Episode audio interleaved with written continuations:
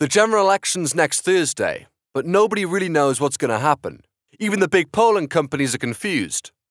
This week, one gave the Conservatives a six point lead, while another said Labour were three points ahead.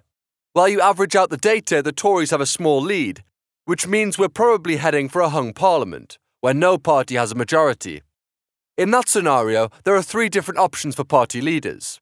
They could create formal coalitions, like we have at the moment, informal agreements, i.e., SNP agree to support Labour on certain votes, or a single party could try and lead a minority government. At the moment, it looks like the Conservatives will struggle to form a working team. Even if they get the most MPs, the Greens, SNP, and Plaid Cymru have refused to work with them. So, if Miliband can unite these parties, he could get into power.